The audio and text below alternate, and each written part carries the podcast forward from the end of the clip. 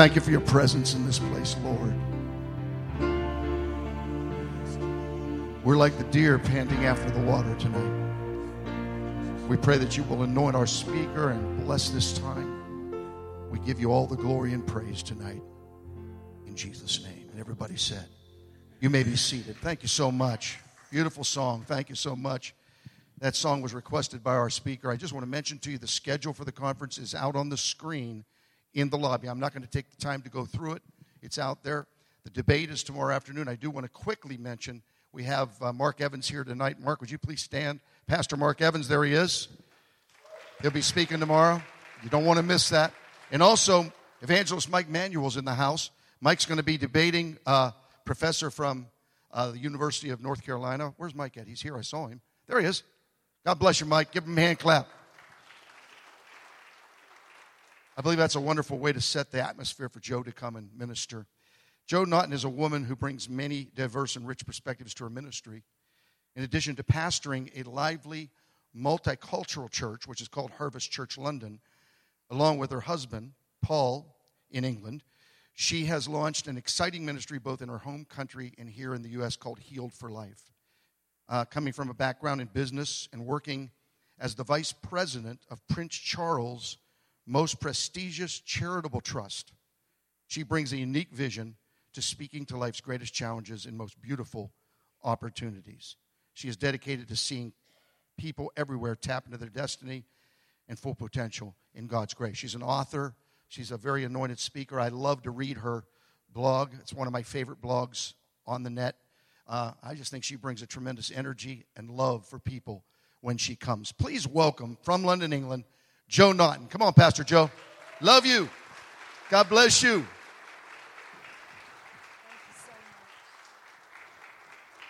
Praise God. Thank you so much, Randy. Um, it's such a privilege and an honor to be here. Thank you for the invitation. Um, it is such a blessing to me, and thank you. It's been such a joy meeting Carol and Pastor Don yesterday, um, and just your love and hospitality in this place. It's a great, great joy to be with you. Um, as Randy mentioned, um, I'm from London, England, as you can probably hear. And um, my husband and I have two children, two teenagers. My son is now six foot three and 16 and still growing and picks me up, and I'm like, put me down. Um, and my daughter is 15, so I have a 16 and a 15 year old. Um, and, um, and our church is a real blessing and a joy over in London. As Randy mentioned, we have, um, last count, it was 36 different nations. And one thing I think you will be encouraged to hear about 25% of our people are ex Muslim, saved out of Islam. So it, it's really awesome. You know, people are feeling very threatened by Islam, and, and, and, and rightly so. But God is turning it all around. And we are seeing souls saved. Um, we have a really thriving Iranian fellowship. And we are just seeing God move in the most amazing ways. People having dreams, seeing a, a man in white, and knowing it's Jesus, and people having the most supernatural encounters. And the amazing thing, when, you know, especially these Iranian people, when, when, when these people who were Muslims give their life to Jesus, they will come to me and they will say, Pastor Jo, I am now ready to die for Jesus. You know, and, and when they are giving their life, they know I'm really giving my life. So it's, it's so challenging and inspiring and amazing just seeing what God is doing. But it's a joy to be here. And one of the secrets that I try to keep from my people um, in London, and, and I don't even mention it too often around my husband, is that my heart beats for this nation. I mean, God has given me such a love for the United States of America to the extent that I feel like I love it a bit more than my own nation. That's the bit I don't tell them. um, and, you know, so it's a real joy and a real privilege to be with you these two days. And I believe that God is going to do something amazing. You know, I don't know about you, but I don't believe that we've got time to waste. You know, I believe that when we come together as believers, as fellow ministers, as just fellow disciples of Jesus. That when we come together, that we need God to do something that is going to change us forever. That every time we come into his presence, that we can place a demand on heaven. And I love the theme of this conference. I love it because, you know, we can have what heaven has. We don't need to wait until we get there. And so I, I'm just so excited about what God is going to do over these two days. And I believe He's given me a word for you. And um, I just want to open in prayer. So if you just shut your eyes for a moment, thank you, Jesus. Heavenly Father, I bow my knee before you. My God, my daddy, our creator, my all in all, my everything. I submit myself to you. And Father, I pray, Lord God, that you would have your way tonight, that you would do something new in each and every one of our lives, that we would leave this place with a deposit from your Spirit that will mark us forever. And we will always give you all the glory. In Jesus' mighty name we pray. Amen and amen. Praise God. Praise God. Well, you know, there is a particular scripture, I'm sure, um, like me, there are certain verses in the Bible that you just think that's mine. I own that. Anyone like that? That you've, you've got scriptures in the Bible and you own them. Anyone else might say they're, they're their verse, but you know that's my verse. And, and one of my verses is Proverbs chapter 4, verse 23. And where it says, Guard your heart with all diligence, for out of it flows the issues of life. And you know, I, I love to just dig into the word and see it in, in, in different translations. And, you know, when you look at that, you know, that scripture is saying God, it's saying keep, tend to. In other words, the way that we would tend to our backyards and our gardens, the Bible is telling us to tend to, to work on, to protect, to nurture our hearts above all that we look after. Really interesting that we would pay more attention to our hearts than we do to anything else, that scripture is saying. And then it's the why bit that is amazing. Because from it flow the issues of life. The New Living Translation puts it like this it says, for it determines the course of your life. Wow. You know, it's not my education, not my upbringing, not the nation I'm from, it's not who I know, except upwards. It, it's my heart, according to the Bible, that would determine how my life turns out. You know, and the, the Bible says some other really interesting things about the heart, and this is just by way of introduction. You know, we know where it says in Jeremiah, it says that the heart is deceitful above all things. You know, and I don't know, and I don't think anyone can really know, whether it's saying that the most deceitful thing that exists is the heart, or whether it's saying that of everything that heart is capable of being and doing, deceit is its greatest capability. It's not obvious which one it is. But what it is telling us in that scripture is that our hearts have a propensity for deception. Are you hearing me? We're going on a journey tonight. Let me put that more simply. I'm very simple. I spent years and years in marketing and communications, and, and one thing I always had to do was how to say something in the most simple way so everyone would understand, so that I could understand first. But you see, that put simply is this that my heart is very capable of lying to me. Our hearts lie to us. You know, we, we will often believe certain things to be the truth that just aren't the truth because we're actually believing a lie. And this isn't something that just applies to non believers. You know, this, this is our book written to us. You know, and so my, my heart has a propensity to deception and to lie to me. But my heart also determines the course of my life.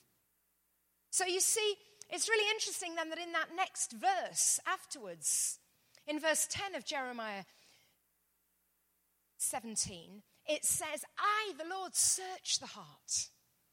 In other words, my heart is really, really important to God because, you know, the, the state of my heart will determine to what extent God can use me. Are you hearing me? My heart will determine whether I will fulfill all my destiny, all my potential, or just part of it. My heart is the thing that is going to make the difference in my life. And yet my heart will lie to me. So when I think it's all fine, we're going somewhere, it might not be quite so fine. And so as a result, the Bible says, I, the Lord, don't worry. Your heart lies to you. So I am going to search. And the interesting thing, that word search. You know, I only search when something is really complex. And when, you know, if someone says to me, Where's your Bible? I'm going to tell you it's there. I don't have to search for it. I only have to search when something is hidden. And so the Lord is saying, you know, I want to search your hearts. And I believe what He's saying is over these two evenings that I'm with you, that God is saying, do you know what? I want to search your hearts. I want permission to search. I want to shine my light. Proverbs chapter 20 and verse 27. I love this verse. It says, that the spirit of man is the lamp of the Lord shining into the inner depths of the heart. Wow. If you look at the Hebrew, it actually says into the rooms of the belly of the heart. In other words, our hearts have these different rooms and places and crevices. But the Spirit of the Lord wants to shine His light into the depths of our heart. Why? Because our hearts determine the course of our lives, and He wants to shine His light on anything that is trying to hold us back. Are you hearing me? You know, here's a quick question. How many of you, and uh, my hand's right up there, but how many of you, you have at the moment unfulfilled dreams, desires for things you want to do for the Lord? Put up your hand if that's you. Things that we know, God, I want to do this for you. It's my heart's desire. And sometimes we think we're waiting on God. But every now and then he's just saying, I'm just waiting for the opportunity to deal with this one thing. I want to shine my light into that one corner of your heart where you've just been saying, Ooh, I want to go there. So I believe that God wants to do something this evening. But I want to, as we begin, I want to really invite you and I want to ask you if I could lead you in prayer just to invite the Spirit of truth into this place. Because I have seen so many monumental moments in my life where the defining moment has been when truth has suddenly entered in. And suddenly I've known the truth. And when I've known the truth, that truth has been able, of course, to set me free. So I would love just to lead you in prayer. If you please shut your, ha- shut your eyes and put your hand on your heart. And I would love to lead you in prayer. We're going to pray to the Spirit of truth. That is one of the names of the Holy Spirit. So if we just pray together, Holy Spirit of truth, shine your light into my heart. Reveal any obstacle. Reveal any issues hiding. Anything preventing your glory from flowing through me. Do something new in me tonight, I pray. That I may bring your love and your kindness in greater measure to the lives around me. In Jesus' name we pray. Amen and amen. Praise God. Praise God. Well, I want to share looking at someone's life tonight um, in, in Scripture. And sometimes it's, I find it really helpful sometimes to almost pretend that I haven't heard stories in the Bible before. Do you know what I mean? It's like, like starting over, yes. Because if you're anything like me, I mean, I, I, I heard stories from when I was a child. And so sometimes almost I, I, I knew things, and yet I was no longer hearing them with a fresh, you know, a fresh something. And so I want to just for a moment look at the life of Saul. Saul in the Old Testament. And I want us to look at him as though we've never met this man before. Is that okay? And I want us to look at the word and to read what the word says and to get some insights into this man's life. And if, if everything that I said at the beginning is the introduction to where we're going to go, because you see, it's our hearts that determine the course of our lives. And you know, you know the context of, of the life of Saul, the people of Israel had cried to God and said, We want a king. And you know, the Bible says that God, you know, and any, anything the Bible says in the New Testament is relevant whenever in time because God doesn't change. And the Bible says that He's the Father of lights, and in Him there is no shadow of turning at all. He's all good. And so when we ask God for something, He will always give us something good. Is that true? He won't give us a snake. He won't give us something bad. And so the people of Israel had been praying and, and they'd cried out for a king. And I want us to introduce the man that God chose. And I'm just going to read a couple of verses. And I am in 1 Samuel chapter 9. And I'm just reading, first of all, the first couple of verses, although I'll miss out a bunch of names. it says, There was a man of Benjamin whose name was Kish and he was the son of several people. and it says he was a mighty man of power. And he had a choice and handsome son whose name was Saul. There was not a more handsome person than he among the children of Israel. From his shoulders upwards, he was taller than any of the people. Now, recently I read that and it bothered me. It really bothered me. Because I prayed and I said, God, why would you choose a man based on his looks? Because even just a few chapters later, we're told God is no respecter of looks. He chose this man's, you know, successor and deliberately said, don't look at his appearance. So I'm reading this scripture and said, Lord, you said you look for a heart.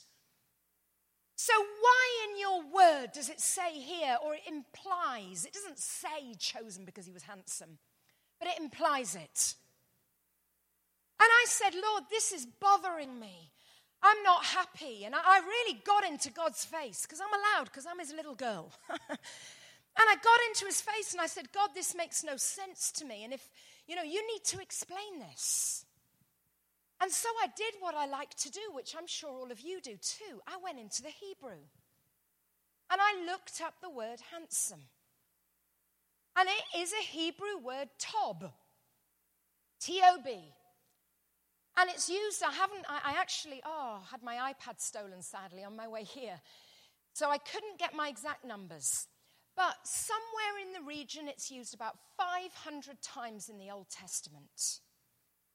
And about 95% of the times that word tob is used, it's translated good.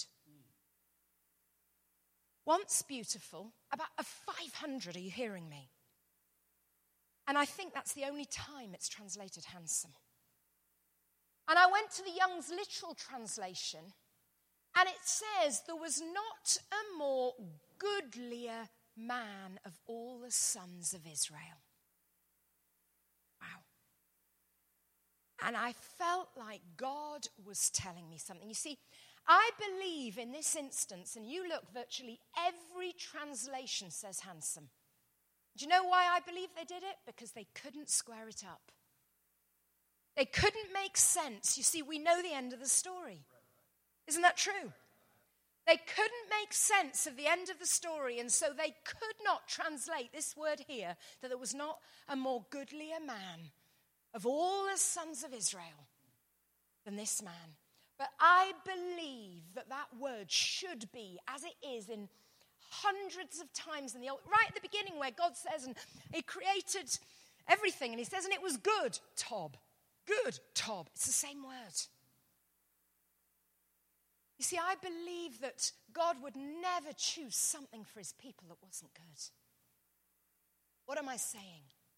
God chose Saul because he was a good man with a good heart. Are you hearing me?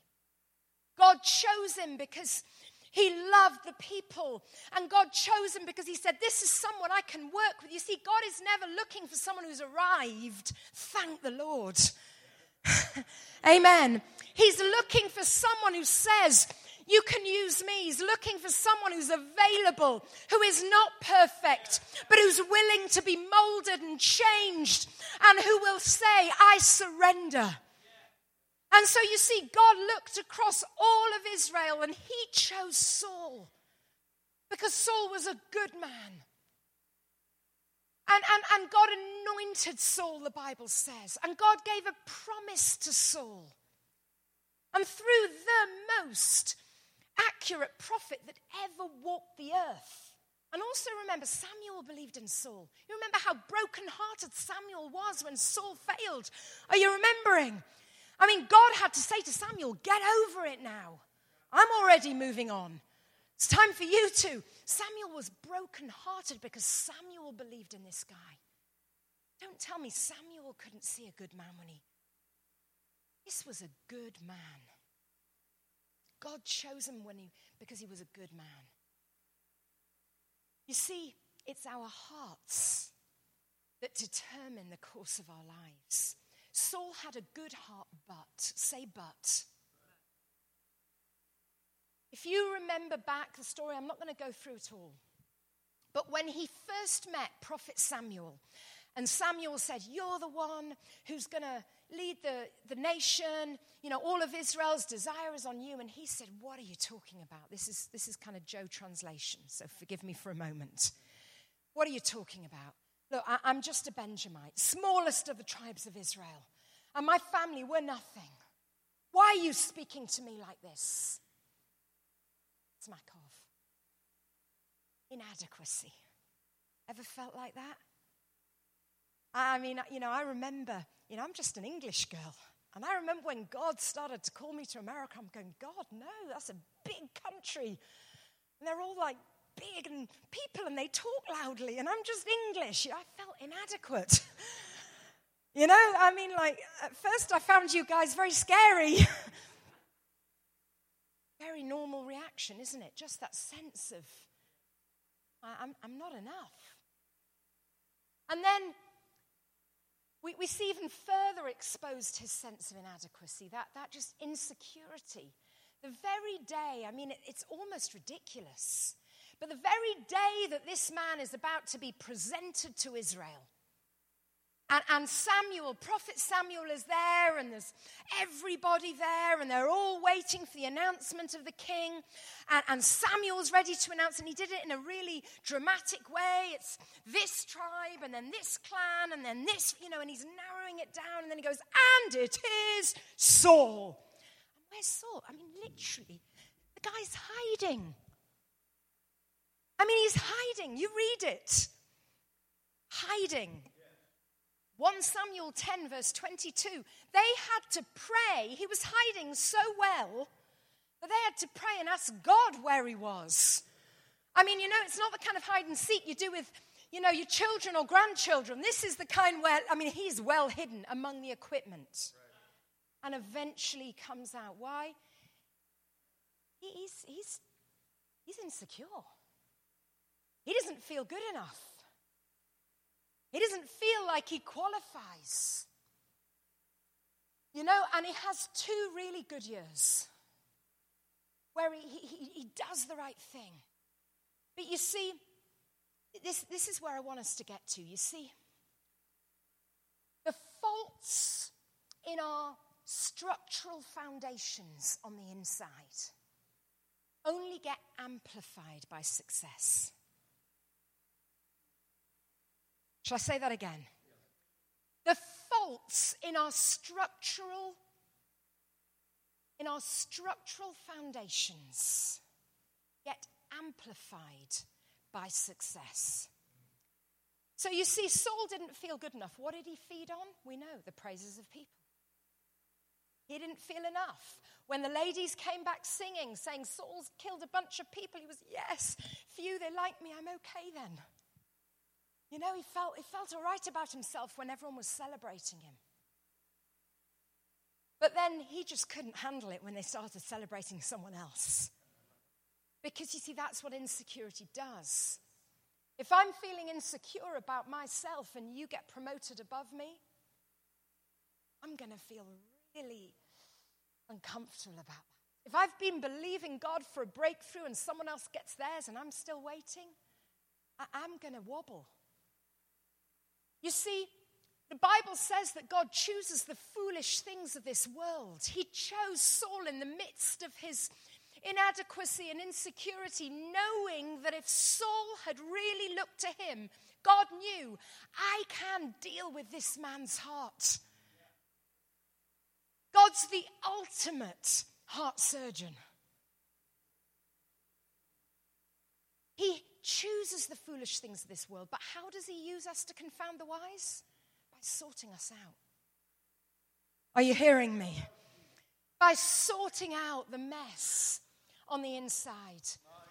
You know, God wants to do a work, I believe, in each one of us where we give Him that permission to shine His light on some of those hidden things on the inside. You know, I want to share a little bit about my story.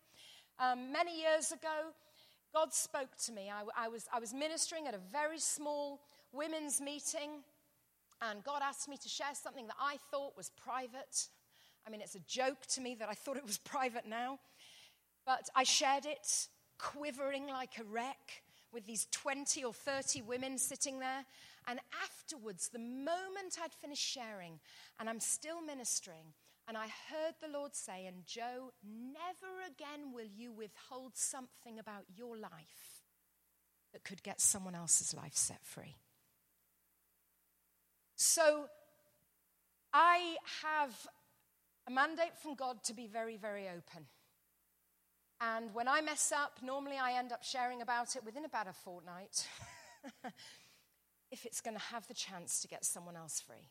Otherwise, I get to keep it to myself. but my husband and I have been married for about 22 years. And um, when we met, I was at Bible college, and we had one of those amazing, um, you know, divine appointments within, you know, within literally within days of meeting. We both knew. We were married within nine months uh, of meeting. And um, he, was, he had just planted our church when we got married. And so um, I joined him in ministry. I'd always felt the call of God on my life. And um, we, we, we, church was growing. We were seeing people get saved. We were seeing healed. You know, it's a very exciting time. And as well as being in ministry, as, as Randy mentioned, God's favor was really on my life in the world of work as well. And so um, I kept getting promoted. And I remember in one, I think it was just two year period, I was promoted five times and my salary just kept multiplying. I don't just mean a little rise, I mean like multiplying. And um, yes, absolutely.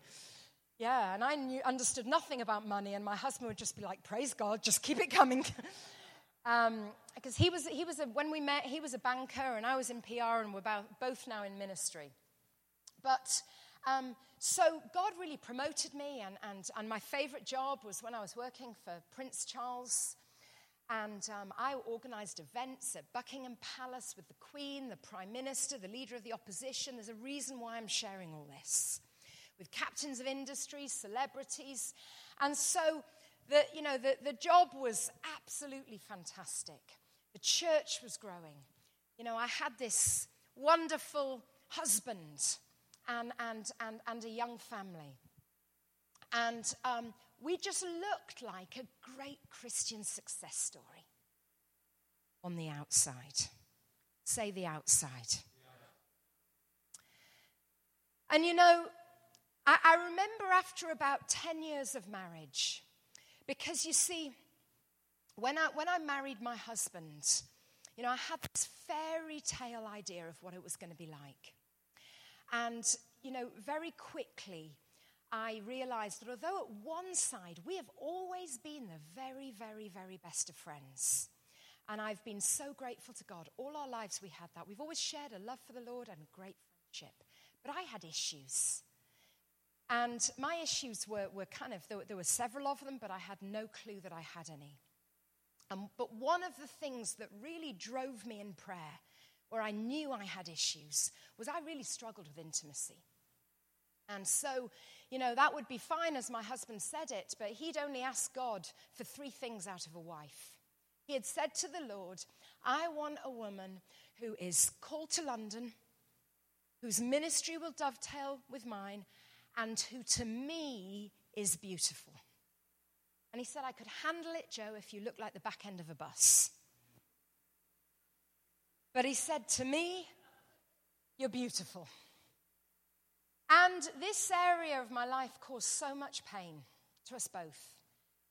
But you see, two prayers went up from my heart over the first 10 years of marriage. One was I was born with this desire to minister. I'm sure many of you were like that. There was something on the inside of me where I just, I, I, I could see myself ministering to multitudes virtually almost as soon as I got saved.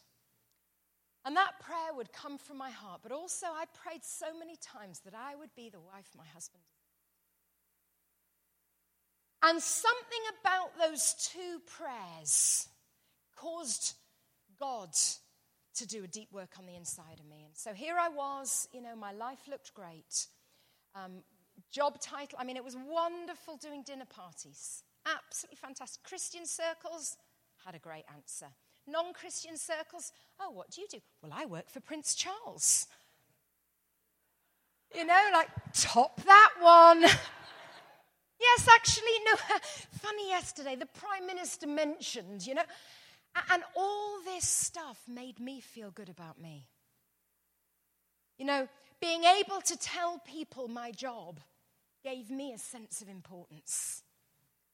You know, even when people in our church called me pastor, it made me feel important. You know, um, one, of, one, of, one, of my, one of the things I, I, I really struggled with was being called a pastor's wife.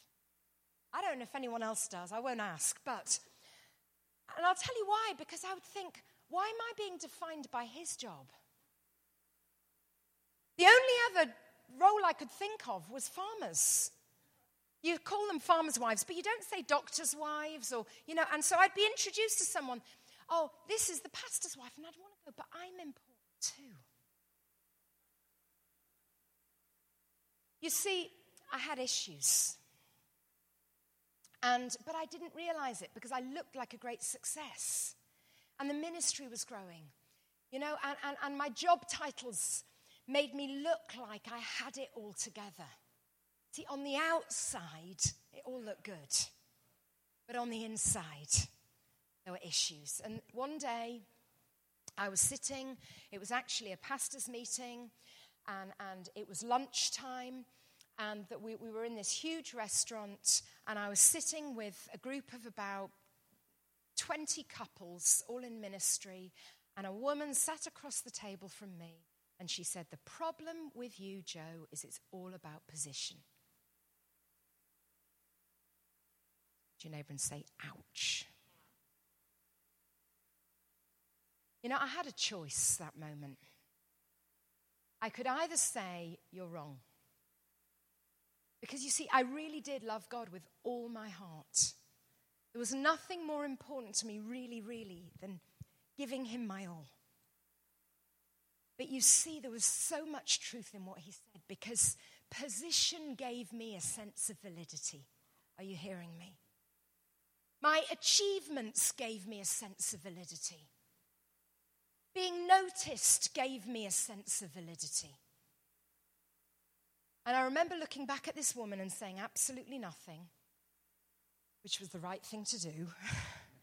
and then she carried on and she said, The honest truth is, you have never faced the hurts from your childhood. And in that moment, for the first time in my life, truth entered my heart. Although I had no clue what she meant about my childhood, because, you know, our childhood, you see, our upbringing is all we've ever known. And so, even if we know it wasn't perfect, it's all we've ever known. And so, we just get on with it. But she said, the honest truth is, you've never faced the pain from your childhood. And I broke, and this was the truth I faced.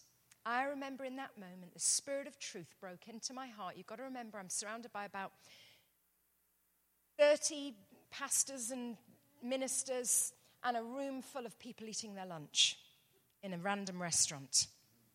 But in that moment, I am facing the truth for the first time, and I broke down and I wept. And this is the truth I'm facing.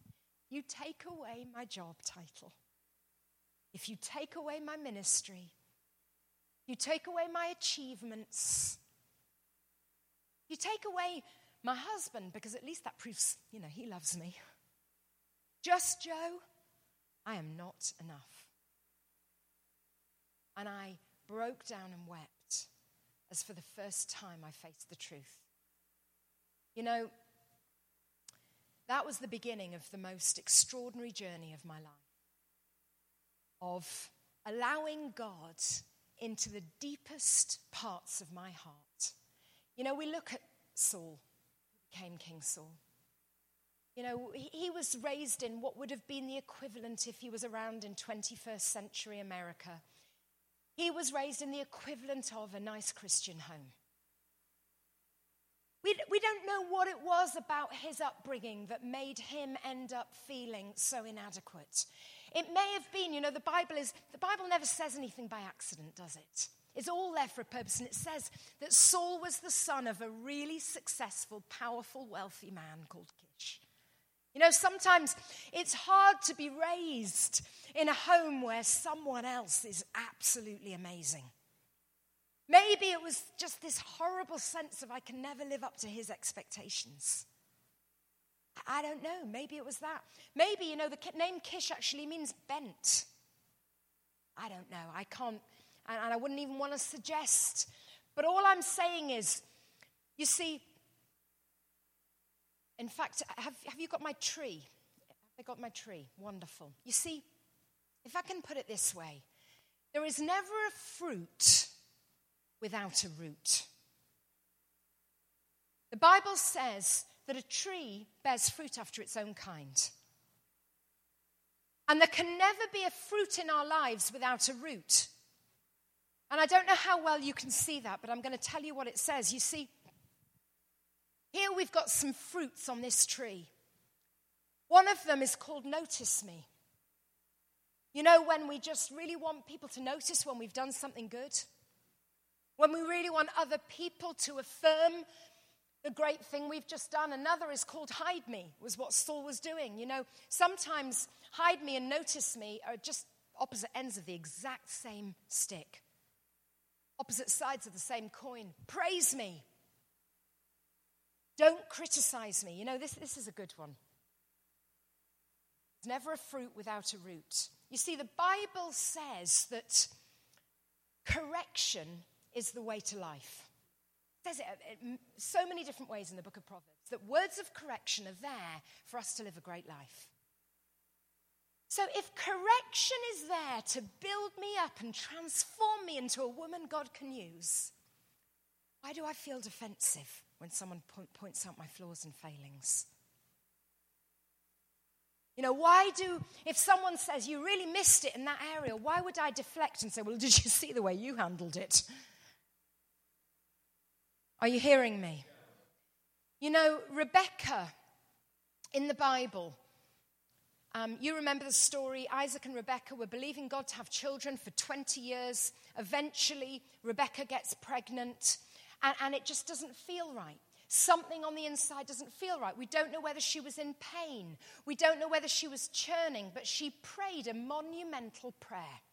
She said, If all is well, then why am I like this? That became my prayer for a long time. You know, if, if somebody didn't thank me for the good thing I'd just done in church, and I felt really upset if all is well, why am I like this, Lord? You know, if someone overlooks you or ignores you and it hurts, well, if all is well, and why am I reacting like that? You know, if, if, if those of us who, who are married, I, I don't know if this is more of a woman thing, but on the phone to the husband, suddenly goes, Gotta go, gotta go, in a rush, hang up. How many women your husband does that? Gotta go, gotta go. Suddenly, suddenly, like something. And, and suddenly they're gone, and you're thinking, Oh dear, what did I do wrong? What's happened now? If all is well, then why do I react on the inside when really normal things happen around me? Are you hearing what I'm saying? You see, King Saul, if all is well, then why did he feel inadequate when the call of God? If all was well, then why was he hiding? If all was well, then why did he need to feed on the praises of people? If all is well, you see, you see that the praises of people are, are such a trap and if all is well, then we wouldn't need people to give that feedback and that affirmation. I want to look again at this, you see. This is my, I call it my soul tree. And I, I would have brought it, but it's a little, it's a little large to travel with. Um, but you see, these are the fruits. You know, when, when, when we get defensive, when we feel insecure, when someone asks us to do something and we're saying, oh, no, no, don't, don't make the light shine on me. Oh, no, I like to be behind the scenes. You know, I've never seen a shy baby born. Has anyone? I mean, they come out and the first thing they do is go, Wah! They are not shy at birth. You see, if all is well, then why am I like this? But I want to just mention four roots here. Because you see, wherever there is a fruit in our lives, there has to be a root. We can't have fruits without roots. And I just want to mention a couple of these quickly and a couple I want to go into in a bit more depth. Words. You know, the Bible says in Proverbs, there is one who speaks like the piercings of a sword. You know, recently I was ministering to somebody. She came to Healed for Life, um, our, our two day encounter event that, that, that we run here in America as well as the UK. And she was at one of our Healed for Life conferences. And she'd been in ministry for years, serving. She was a worship leader, part of the church leadership, but always had this horrible sense of, you know, inadequacy. One of those people that, I mean, very anointed, but always wanting to take a step back. And um, at Healed for Life, it was absolutely extraordinary. You see, she'd always been aware of these words that teachers had spoken, but she'd never realized that they had become her truth. So she'd been told at a young age, you know, you're, you're, you're never going to amount to anything by maths teacher and physics teacher. And, and, and the other one said, you're stupid, you're thick. She was about seven at the time. And all her life, these words had framed her view of who she was.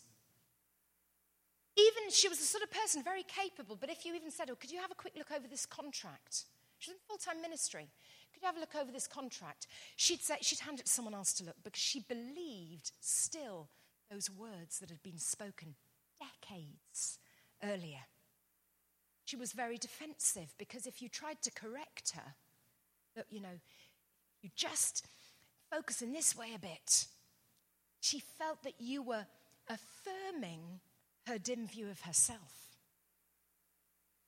See, where there's a fruit, there has to be a root. And sometimes those words that have been spoken have ended up stunting our growth. You know, they'll, they'll, they'll be the words that are spoken, you'll never manage to achieve that.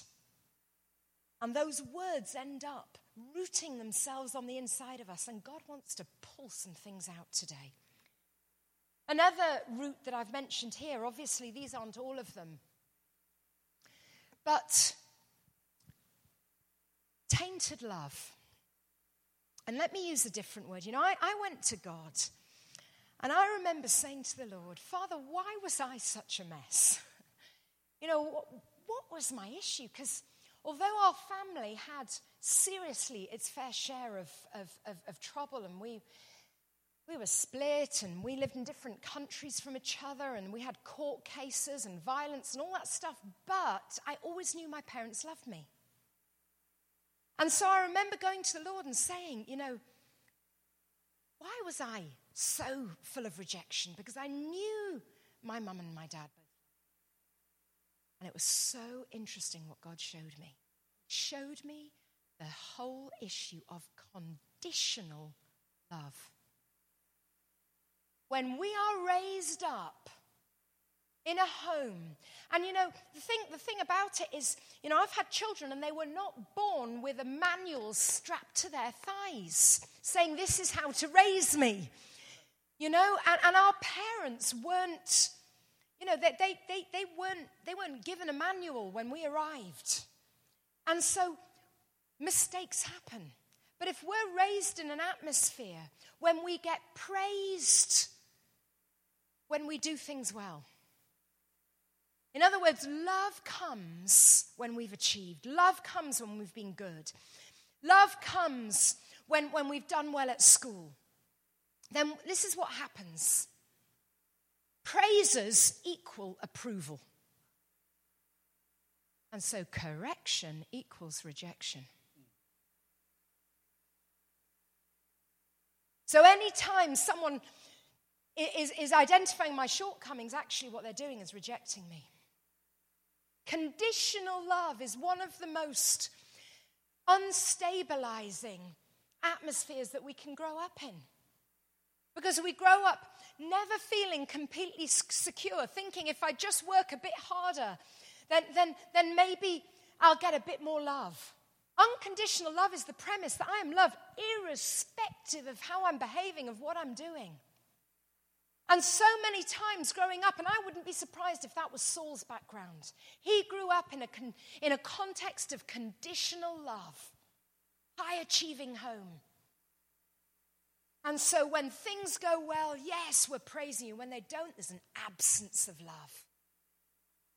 You know, uh, our, the, the love that we receive growing up is supposed to be like scaffolding. It's supposed to be like a trellis. Do you know that word here, trellis? What a plant grows up, that wooden trellis. But you see, if it's coming and going, then we end up not knowing what our boundaries are, not understanding our intrinsic value just because that's who we are. Unconditional love. And as a result, you know, you see, our heart determines the course of our lives. And the thing is, if praises can build me up, then criticism can tear me down. And you know, it, it's, it, it's really the mercy of God that some of our dreams aren't yet fulfilled. Are you hearing me? Because you see, God knows that, you see, what happened with Saul? He got promoted while he was still insecure. And it revealed all the cracks in his foundations. And as a result, he never fulfilled destiny. I find it so extraordinary reading the story of when he lost it all. Because the two things Samuel said is one time he said, Your, your kingdom's been taken away from you and given to another. But you know what the other one says? when, when he's speaking in the voice of God, he says, I, I would have even given you an everlasting kingdom. What does that mean? That maybe it would have been Jesus, son of Saul? That's what the Bible says.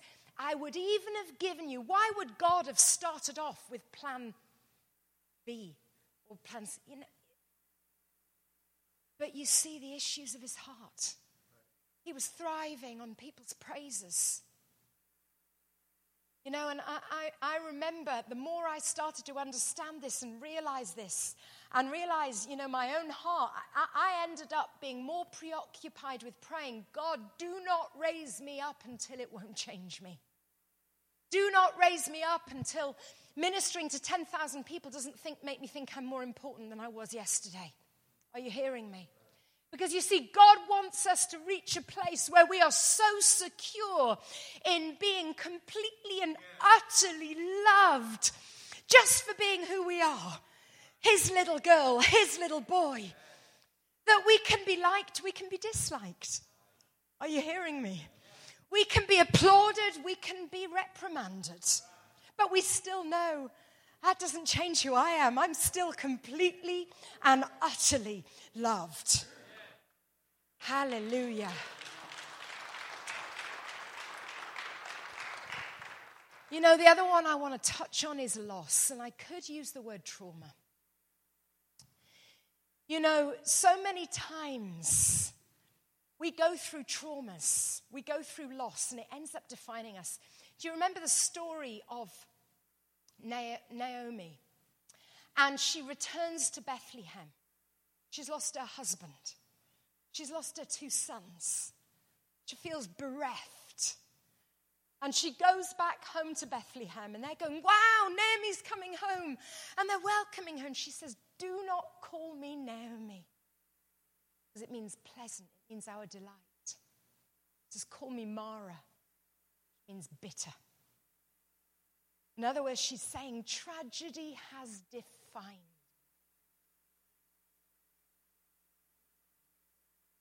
Tragedy has defined me. I believe there are people here and you have gone through too much tragedy.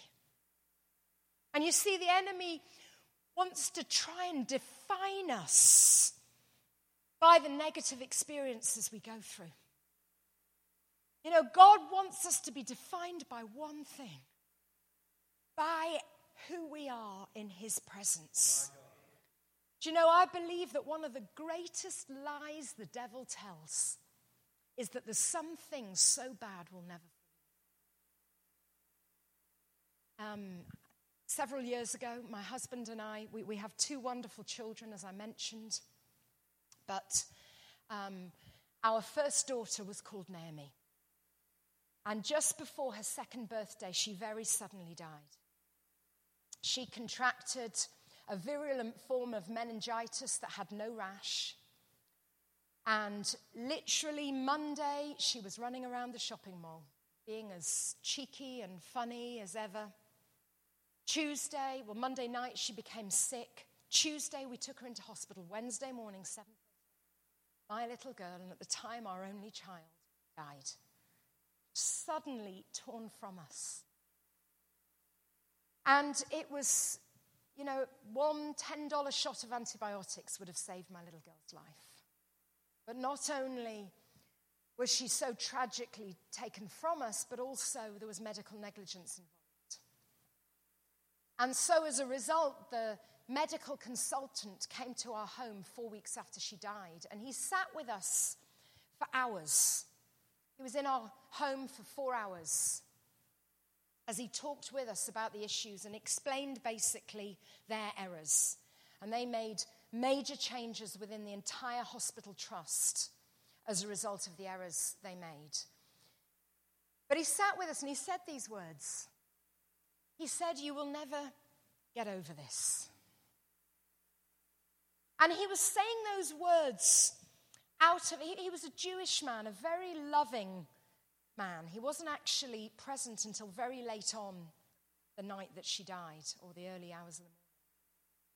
But he said those words for a reason. He was actually trying to reassure us that our daughter was so important that we would always carry that pain with us.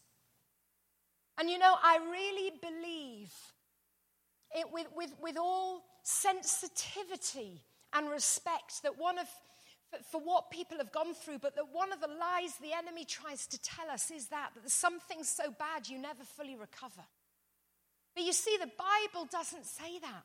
It says that He heals the brokenhearted and binds up their wounds.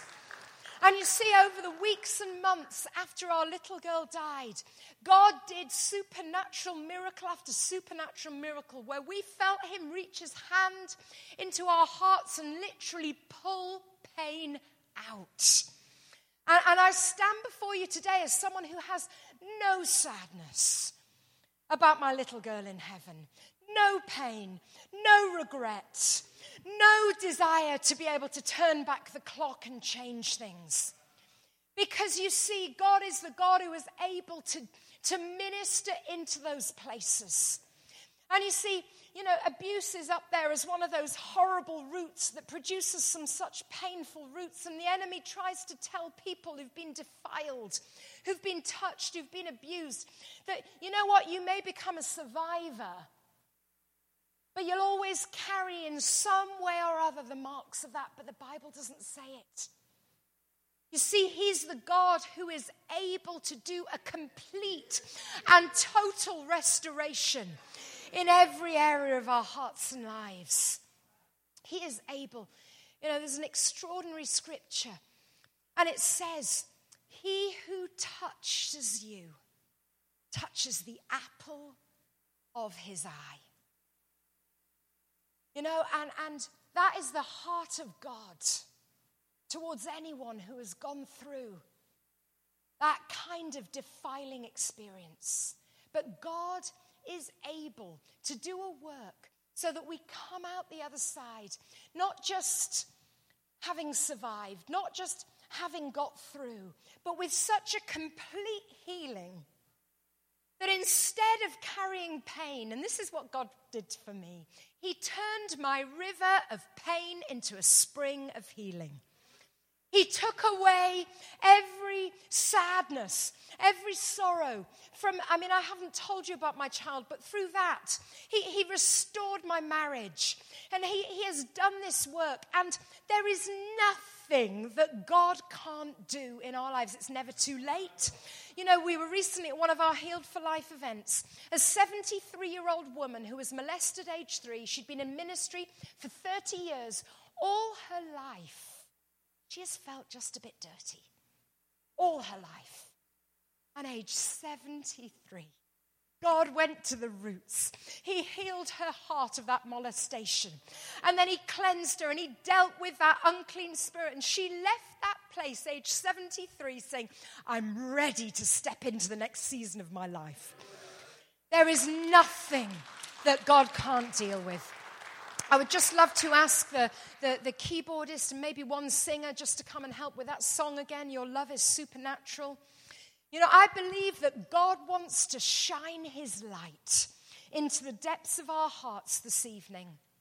You know, I am, I am so grateful to God for that day when, for the first time in my life, I faced a kind of truth I'd never faced before.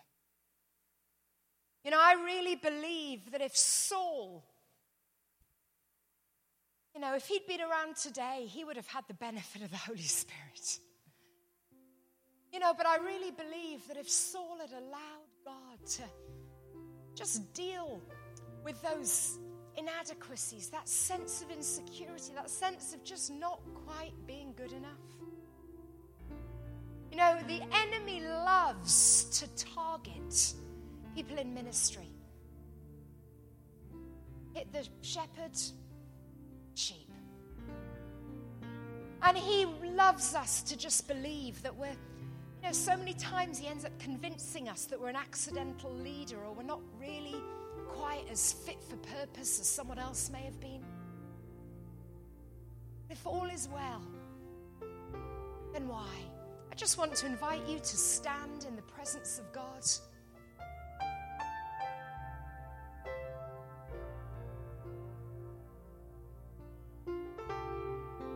You, Jesus.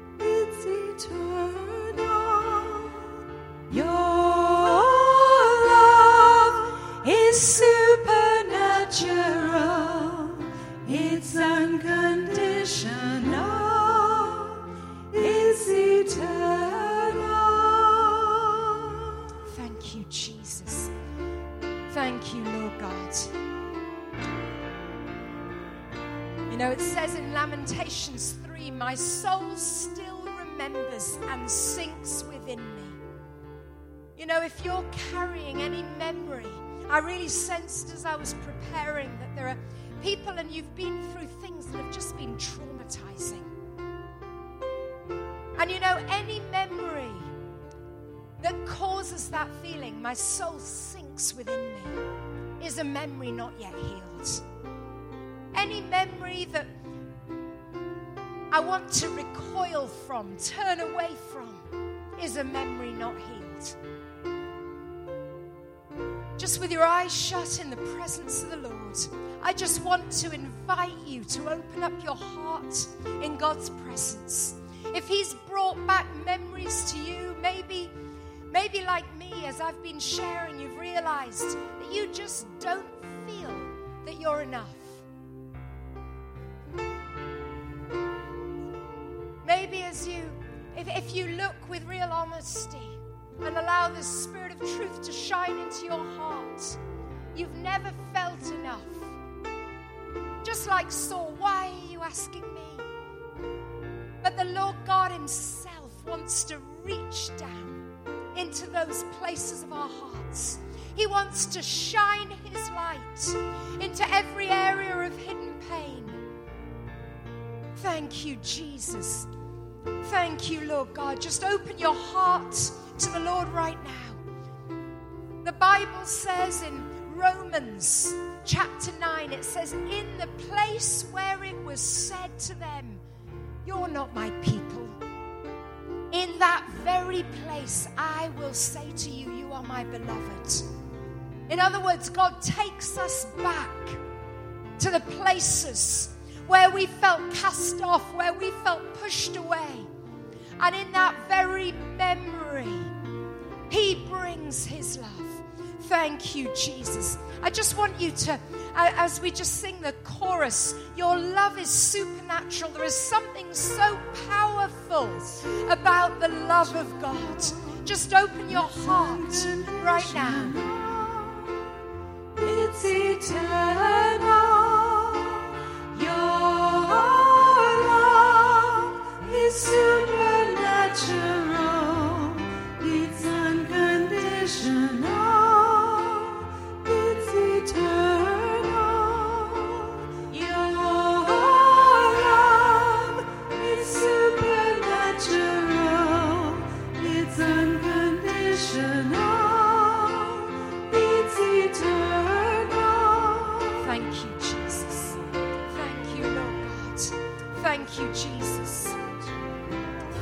Lord. Just right now, I want to encourage you. If God has been speaking to you, if you have felt just God lifting things in your heart, just lift up your hands in the presence of the Lord right now, wherever you are. Just lift your hands in the presence of the Lord. If He's been speaking into some area of your heart, brought back a memory, some sense of rejection or inadequacy, whether it's something you went through. I just want you to now start to talk to God.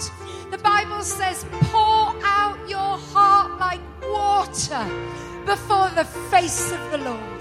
Just start to talk to the Lord about what you've gone through. Just talk to Him in these moments. Thank you, Jesus. Your love is supernatural.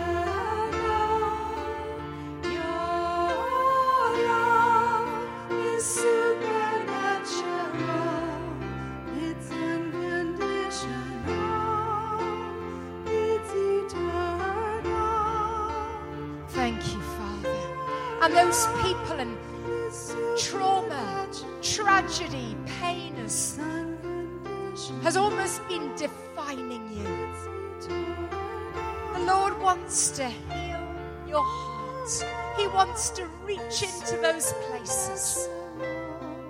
Thank you, Jesus. I just want to give you an opportunity. I can see God touching so many hearts in this place. You know, it's so good to respond. I remember after my daughter died, making a decision. I'd rather look silly and get healed. I'd rather be undignified and get healed. And you know, I, I, I just want to encourage you right now. If you have sensed God stirring anything on the inside, just come and kneel at the altar. Because I believe that the Lord wants to heal so many. Just come and kneel at the altar. Thank you, Jesus. Just as the team continue to sing. Thank you, Jesus. Don't miss this moment. The Spirit of the Lord is here to heal. Just come and kneel at the altar. Thank you, Jesus. Thank you, Lord. To this awesome love that you poured out for all. Thank you, Jesus. Just talk to the Lord. Tell Him about every pain. To this awesome love Thank you, Jesus. You know, about a month ago, my, my daughter, my daughter had a really severe cycling accident. And she looked like something out of a horror movie. Her whole face was covered in blood. She needed stitches all over. She fractured her jaw in two places, fractured her wrist. And I was here in America. And I remember getting back home. You see, it's not just those huge things that happened decades ago. I remember getting back home. I wasn't there when my baby needed me. I remember getting into the presence of God and saying, Lord, I wasn't there for Abby. She needed me, God, and I was not there for her. And I poured out my heart in His presence. Let me tell you why it's important. You see, if I never did that, if I hadn't poured out that sense of failure, of not being there for my little girl, how could I have come back a month later? How could I have got on with my destiny? You know, when we're carrying stuff, it clogs up and clutters our hearts. And the Lord is saying, Come to me and offload, pour out your heart like water before the face of the Lord. Again, as we sing this song, if you're carrying something, I want to encourage you because the presence of the Lord is here to heal. I want to encourage you to come to the altar or even where you are, just to kneel in your seat or sit down and start to speak to the Lord about those things and how it made you feel. Thank you, Jesus. Thank you, Lord God. Your love is supernatural. Thank you, Jesus.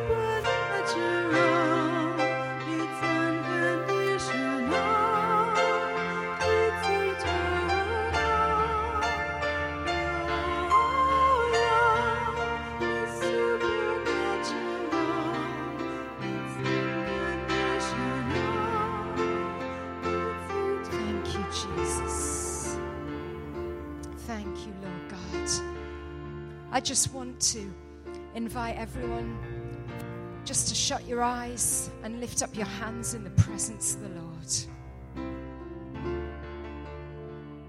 It's amazing the power of having a, a, a deep understanding of the unconditional love of our God. And you know, to me, it is astonishing that Jesus, Jesus, he was God.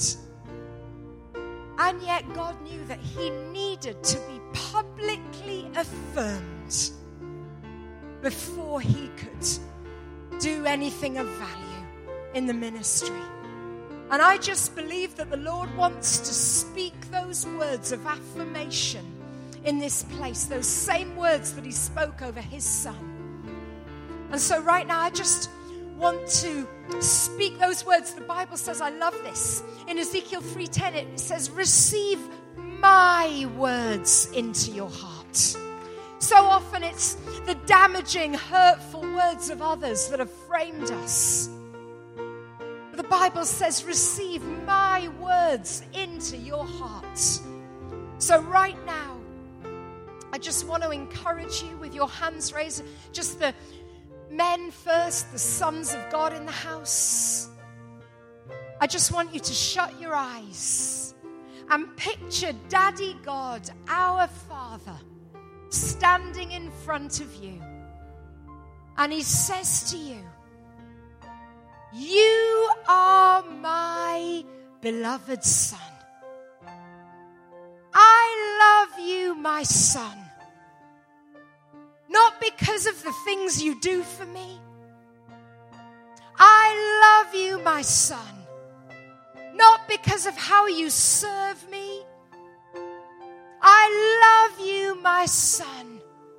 Not because of your gifts and talents. I love you, my son, because you're mine.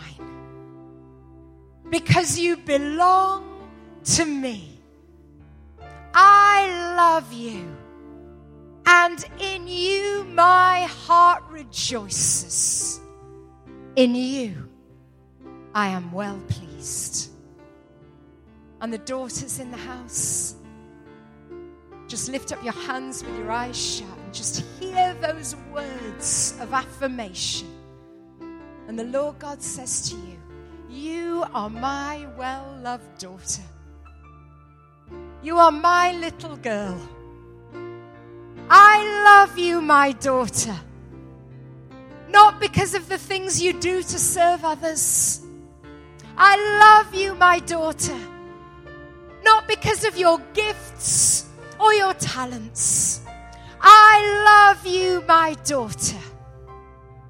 Just because you are mine. You are my little girl. You belong to me and in you my heart rejoices. In you I am well pleased. Hallelujah. Why don't we put our hands together for the King of Kings and the Lord of Lords? Thank you, Jesus. Thank you, Lord. I have brought some books with me. Um, I have brought my latest book, Doorway to Your Destiny How to Accelerate Your Transformation, based on the life of Joseph. If you've got a promise and you've been really waiting on God to, to bring it to pass, this is going to show the character transformation that God did in Joseph to get him ready to be one of the greatest servant leaders that, that, that history ever saw. Um, lifting the mask, who are you when no one is looking? And it takes people on a healing journey. It's based on the Song of Songs. I always thought that was just about marriage until God showed me a very broken, hurting woman called the Shulamite and how God did an extraordinary work in her. And this, um, this is available as well. Dream Stealers How to Stop Your Destiny Being Stolen. And it deals with what I call seven heart diseases insecurity, worrying what people think, pride, defensiveness. There are seven of them. And um, finally, 30 day detox for your soul. Um, this is the one that um, brought me first to America a couple of years ago. And it takes you on a 30 day journey. First 10 days are called offload, deals with things like disappointment, issues that have crushed our confidence. Um, second 10 days are called clean out, deals with things like guilt, distraction, and the third 10 days are called build up. I've got more of this with me than the others, um, but they're all there at the book table. But God bless you. Thank you so much.